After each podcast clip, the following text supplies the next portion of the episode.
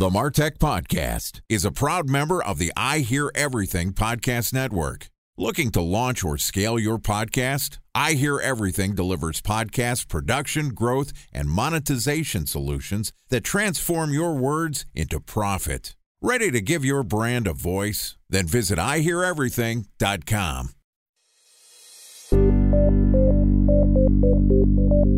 From advertising to software as a service to data. Across all of our programs and clients, we've seen a fifty-five to sixty-five percent open rate. Getting brands authentically integrated into content performs better than T V advertising. Typical lifespan of an article is about twenty-four to thirty-six hours. If we're reaching out to the right person with the right message and a clear call to action, then it's just a matter of timing. Welcome to the MarTech Podcast, a Ben J. Shap, L L C production. In this podcast, you'll hear the stories of world-class marketers that use technology to drive business results and achieve career success. We'll unearth the real-world experiences of some of the brightest minds in the marketing and technology space so you can learn the tools, tips, and tricks they've learned along the way. Now here's the host of the MarTech Podcast, Benjamin Shapiro. Welcome to New Media Week on the MarTech Podcast. Today we're going to talk about the strategies, tactics, and technologies you need to think about when launching a media business. Joining us today is Colin Kinsella, who is an advisor to the Essentials Newsletters, which are a series of industry newsletters that use A I to identify the most influential thinkers on social media to find content that cuts through the noise and delivers the media that trusted thought leaders and experts are reading. So far this week, Colin and I have discussed his career as a marketing media maven. Yesterday, we talked about some of the changes in the media landscape that Colin has seen, going from the pre-internet era to the rise of the digital age, social media, and where we are today. And today, we're going to talk about why Big Social is focused on building newsletters. All right, here's the third installment of New Media Week with Colin Kinsella from Essentials Newsletters. Colin, welcome back to the MarTech Podcast. Nice to be back, Ben. Thanks. Happy Hump Day. We're halfway there. So far this week, we've talked about your experience going from the pre-digital era all the way up to today. And one of the big trends that's happening in media is that consumers are not reaching out and searching out media. They are requesting for the media to come to them. And this happens in a couple different ways. It used to be I'd turn on the television and I'd just watch what was on. Then we had cable and streaming, and now I pick individual shows. And the same with news. I used to get the newspaper. Then I used to look on a website to look for what the newspaper was saying. Now I'm having them email me, and I get to pick which channels. And also there's this whole rise of the creator space where I'm not necessarily just going to New York Times to get my news. I'm going to Brian Barletta for the Sounds Profitable newsletter. A very niche, very specific, and also a creator. He's not a member of the media. He's just a guy with a computer. So talk to me about why newsletters are becoming a trend again. Maybe in a couple of different reasons. One, if you're in a media agency, the newsletters are a way to insulate still your message from other potential bad messages. You know, brands don't want to be around other advertisers that might not be as brand safe as they would like. I want to ask you a question about that. Why does that matter? If I'm Coke, why do I care if Pepsi has the ad right next to me? Why does that matter? I think it's an emotional decision that maybe started fifty years ago and has never changed. And it makes no sense. But brands would feel like, well, if you gave me a choice and I'm in a pod of five brands and I'm the one soda brand, I would like to only be the only soda brand in that pod. And then that became like, oh, that's reasonable. So that became the norm.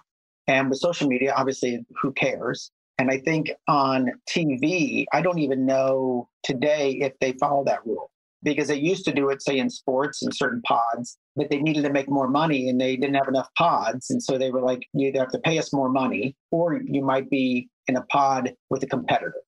I'm a media creator, and often we have brands who are our sponsors who say, we'll be your sponsor, but you can't let any of our competitors sponsor the show. And depending on who it is, sometimes I say yes and sometimes I say no.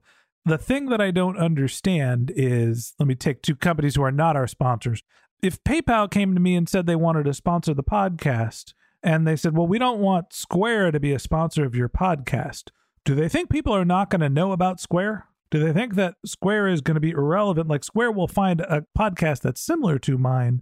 And on the flip side, if Square is contributing to the growth of this podcast and then PayPal comes in and sponsors it, isn't PayPal benefiting from Square also supporting this community? I, I, I just don't quite understand everybody needing to have their ads separated out. In point of fact, yes, they help build the community. But if given a choice, you would rather be the only brand in that particular case next to another brand. And when you put two brands together, somebody back at H Q is like, their ad's better than ours, or we should change our ad, or whatever. Those issues occur quite a bit as well. I would think less about brand trust and safety and more about brand insecurity. Yes, that's insecurity, but insecurity is real. You can't throw it away. Okay, so with newsletters, with podcast advertising as well, you get this sort of sense of security where you can restrict some of the other potential advertisers in the media that you're buying or you're renting space on if you're an advertiser. So, Colin, tell me why brands are so interested in newsletters. Brands are incredibly interested in newsletters, number one, because they're growing. Number two, because they are seen as influential. Number three is because you can craft it in a way that you feel like nothing can influence it, that it's a real kind of piece of communication that can't be taken, can't be messed around with, can't be put in somewhere else where you don't want it. So I think there's a feeling of control when you are in a newsletter because it's in that newsletter and it cannot be changed by anybody. And because it can't be changed by anybody, brands feel there's a safety there. All right. So basically, you're not looking at a revolving door of media for most of the point. When you're looking at social media, when I'm buying an ad on Facebook, the experience is constantly changing. The other brands that are, are around me are constantly changing. The content is also constantly changing. You don't know what post your ad is going to be positioned next to. And some of the times brand gets sensitive about, you know, what neighborhood they live in.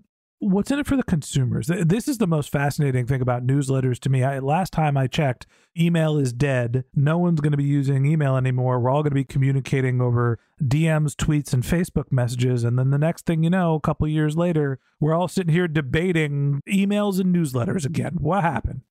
I think what's powerful is for a lot of clients, you use a lot of data trying to figure out targeting. So by going into, like, say, if you're a healthcare, you don't You can't be in certain places. You can't have an ad up for too much time. It has to come down to a certain amount. I think a lot of clients feel that you have a lot of control with newsletters and the opportunity to put ads in places where you want. If you don't like that there's another brand near you, you can complain and go into the next newsletter versus that one. And there's a lot of options, I think, for people who realize that newsletters work really well because people who prescribe to newsletters, they tend not to leave the newsletter. They like it. So it's a very good and powerful and rewarding media to be in.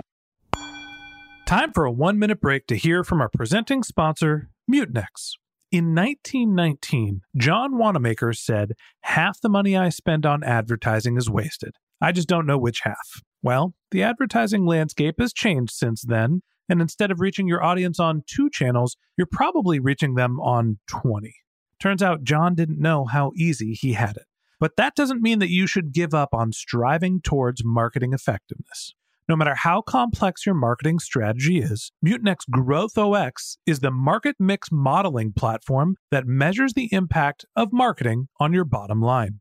Mutinex's market mix modeling platform calibrates your insights against the latest market conditions so you can make media and marketing investment decisions confidently and quickly. Ready to take your team from I think to I know? Then join brands like Samsung, I N G, and Asahi who make better marketing decisions with Mutinex. Mutinex Growth O X. Your best decision starts here. To learn more about Mutinex, go to mutinex dot co. That's M U T I N E X dot co. Okay, here's the rest of today's interview.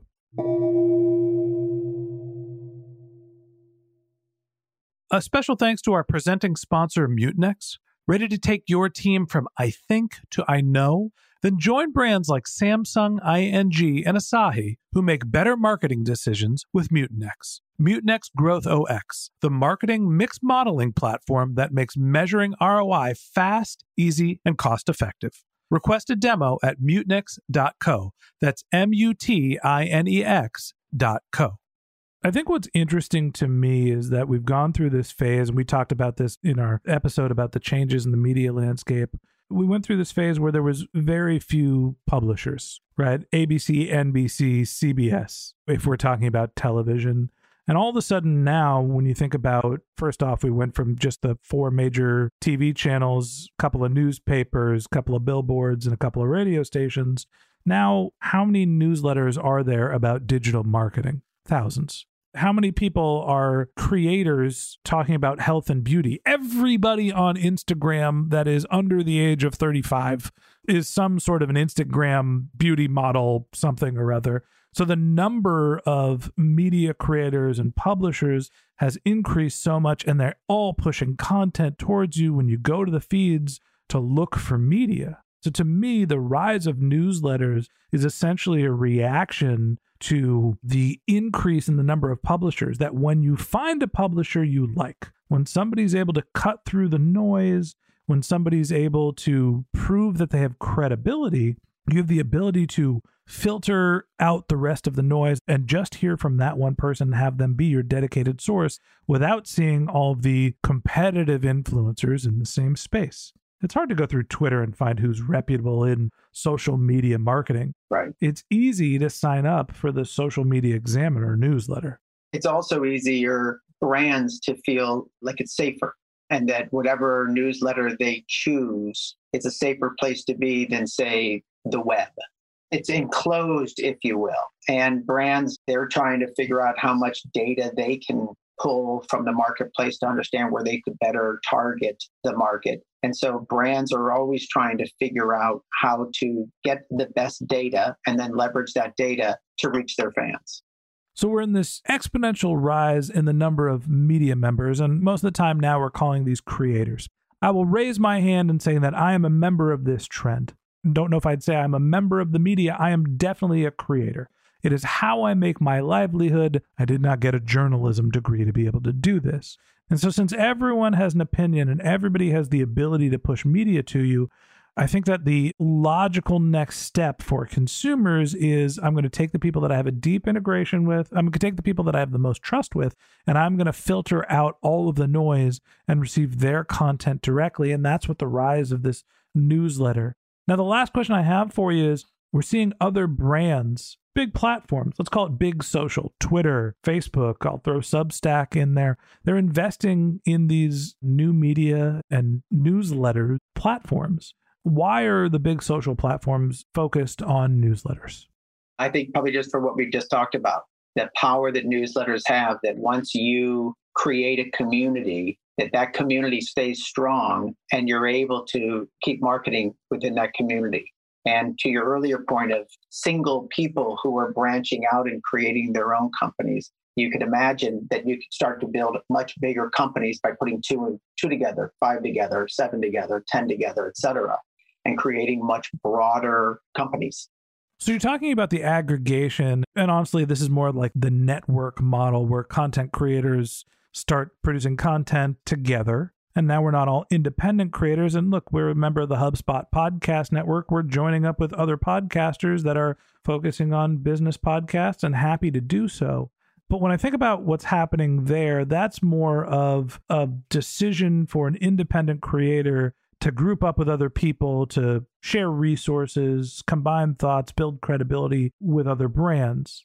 When I think about what's happening with like Facebook, Twitter, the rise of Substack, as well as a newsletter platform, it seems like this is a little counterintuitive. If I'm Facebook, I want everybody to consume the media on Facebook. If I'm Twitter, I want them to all be following tweets. And yet they're investing in these platforms that essentially move away from social media. It lets you build a relationship with the creator, but then it has a different delivery methodology. Don't you think that that is kind of counterintuitive for what the social media platform should be focused on? Well, I think it's all about how do you open yourself up to what's new, what's possible, and you ride currents, if you will. Even with Faveeo, when we look at why you need another newsletter and what the role of a newsletter might be to somebody, there's a lot of user challenges. There's too much information. There's filter bubbles. You know, people only have like four or five inputs coming in. So that's all they know. And they're not looking outside of themselves. You know, as well as I do, the kind of weaponization of social. It can be a very aggressive action. People are coming after you or a group. Generally speaking, there's a lack of trust within the internet. It makes sense because there's so many different paths to follow. You can get lost into certain quagmires, et cetera. And there's some really rough environments. So I think for a lot of people, they're trying to get rid of that stuff. Like they want the web to be a different kind of place. They want to have more than one or two single sources, but they don't want to have hundreds. They want to try to narrow it down to what they want, how they want it, when they want it.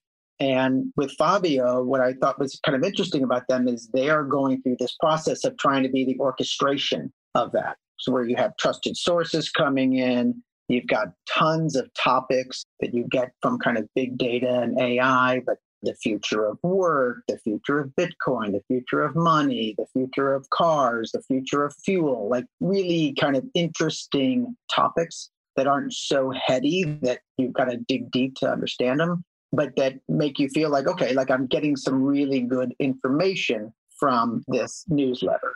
And I think whether it's deep learning or however it all pans out, the net effect is people feel like, I really like this. I like getting this newsletter and it's sealed off. Like it can't be changed.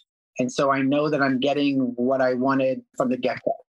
I feel like that's the big trend. And, uh, you know, I think that Faveeo and the Essentials newsletters play a nice part in this, in the sense of with a newsletter, you're able to craft how you want to receive information. And it's easier for you to control the environment. I think that's why people are so protective of their inbox, is that for the most part, when it comes to working with brands, expressly agree to receive information. I will take your ads. I will take your newsletter. I will take your billboards. I will take all of your media.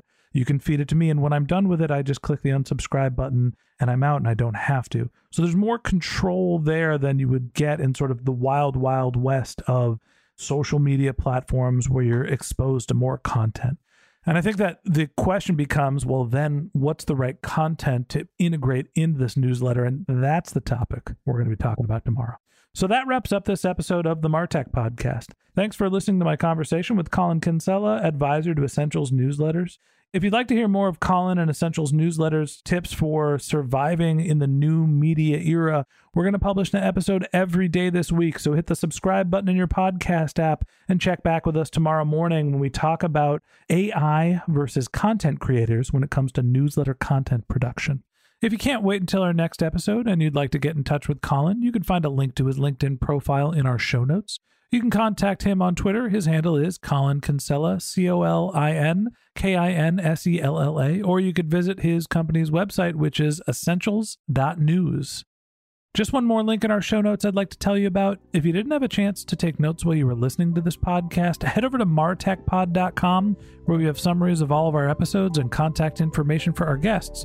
You can also subscribe to our once-a-week newsletter, and you can even send us your topic suggestions or your marketing questions, which we'll answer live on our show. Of course, you can always reach out on social media. Our handle is MarTechPod, M A R T E C H P O D, on LinkedIn, Twitter, Instagram, and Facebook, or you can contact me directly. My handle is Ben J. Shap, B E N J S H A P.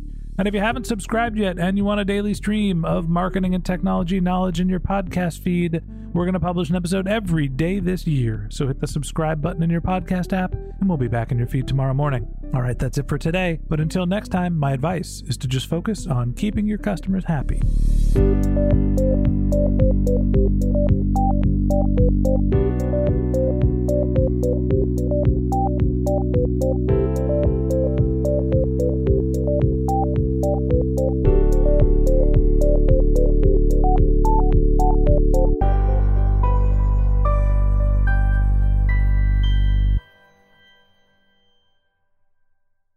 Thanks for listening to the MarTech Podcast, an I Hear Everything production. Looking to launch or scale a podcast like this one for your brand? then visit I hear everything dot com.